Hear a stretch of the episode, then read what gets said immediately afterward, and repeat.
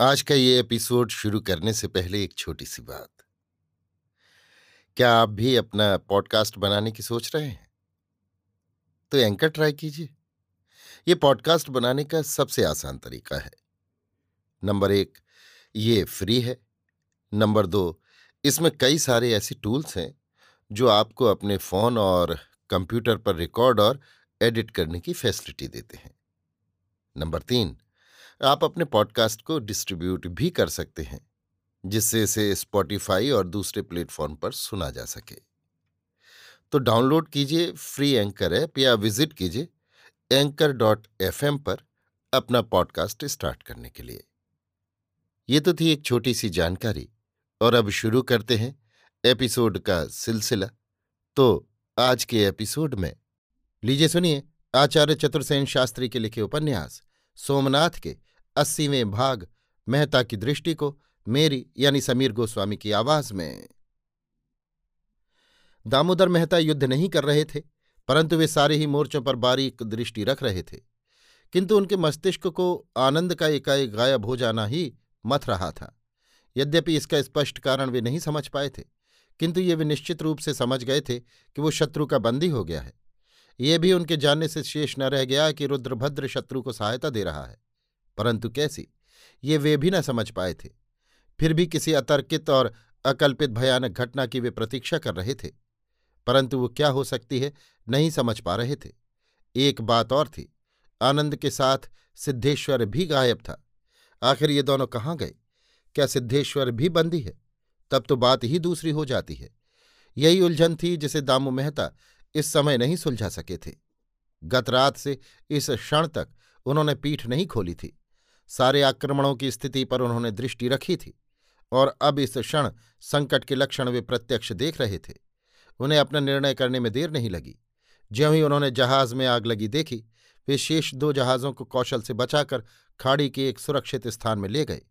नौकाओं के धनुर्धरों को शत्रुओं पर बाण वर्षा करते हुए पीछे हटकर जहाँ तक संभव हो सुरक्षित रहने के उन्होंने आदेश दिए।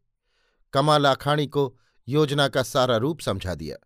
उनका ख्याल था कि शत्रु का ध्यान शीघ्र ही जूनागढ़ द्वार से हट जाएगा और वो सिंह द्वार पर ही मुख्य आक्रमण करेगा। वही हुआ भी। दामू मेहता की इस योजना और कौशल को शत्रु ने नहीं समझा। इधर से निवृत्त हो, उन्होंने द्वारिका द्वार की गंभीर स्थिति पर विचार किया। द्वार की स्थिति बहुत ही खराब हो गई थी, परंतु इस समय बड़े बड़े पत्थरों और मलबों के पहाड़ से वो पट चुका था। तथा अमीर के सिंहद्वार पर धनसारा करते ही वहाँ भी दबाव कम पड़ गया था। यद्यपि इस समय वो द्वार एक प्रकार से आरक्षित ही था और कोई भी सेनापति वहाँ न था, परंतु अब उसके लिए और कुछ किया भी नहीं जा सकता था। दलपति और नायक जो कुछ कर सकते थे, कर रहे थे। जिस समय वो भयानक घटना घटी, चौलुक खाई में गिरे और महाराज भी मोट में कूदे, उस समय दामो वहाँ से काफ़ी फासले पर गणपति मंदिर के इधर उधर गहरी चिंता में सोचते विचारते चक्कर लगा रहे थे। इधर शत्रु थे ही नहीं, अपितु ये भाग एक प्रकार से शून्य हो रहा था।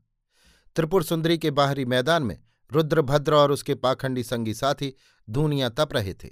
जैसे इनके लिए यहाँ महाविपद काल कोई मूल्य ही नहीं रखता था। इन धूर्तों को इस प्रकार निश्चिंत देख दामो मेहता को अब इस बात में तनिक भी संदेह नहीं रह गया था कि ये लोग अवश्य किसी गहरी अभिसंधि में लिप्त हैं। रुद्रभद्र के ऊपर उनकी तीव्र दृष्टि थी। यद्यपि वे उसकी दृष्टि से सर्वथा बचे हुए थे, उनके दूत क्षण क्षण पर इधर उधर के समाचार ला और उनके आदेश ले जा रहे थे। वे प्रत्येक क्षण किसी अप्रत्याशित घटना की प्रतीक्षा कर रहे थे कि इसी क्षण महाराज महासेनापति के मोट में छलांग मारने से हुए तुमुल नाद ने उनका ध्यान उधर खींचा और वे घोड़ा दौड़ाते उधर दौड़ पड़े। हवा में उछलते महाराज के अश्व की एक झलक उन्होंने देखी थी। वे जब तक मोर्चे पर पहुँचे बालू का राय साहस का परिचय दे चुके थे।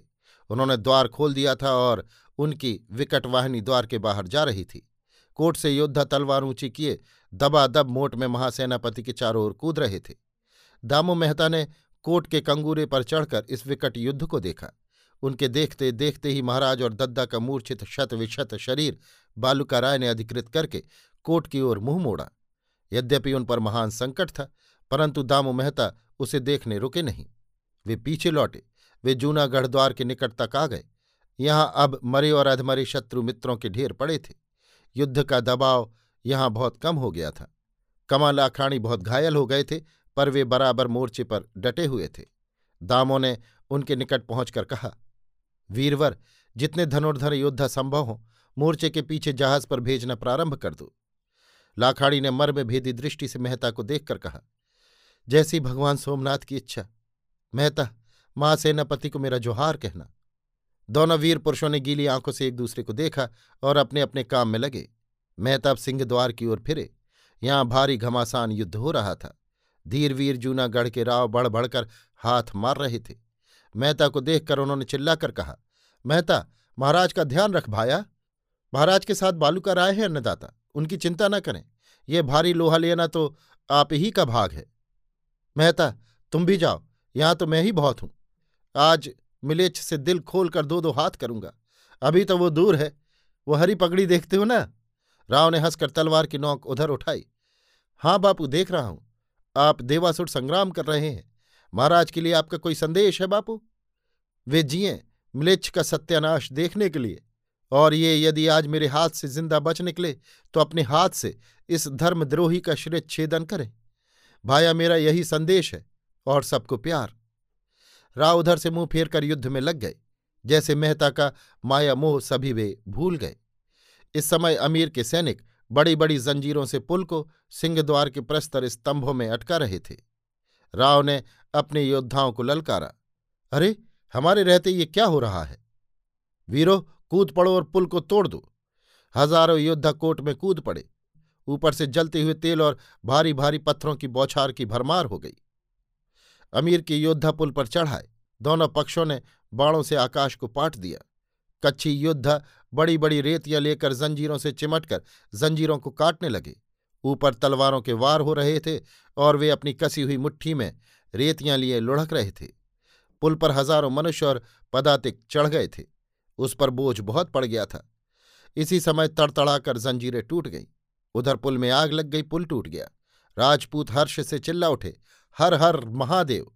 परंतु इसी क्षण अंतरकोट के भीतर से दिल को थर्रा देने वाला निनाद उठा। अल्लाह अकबर।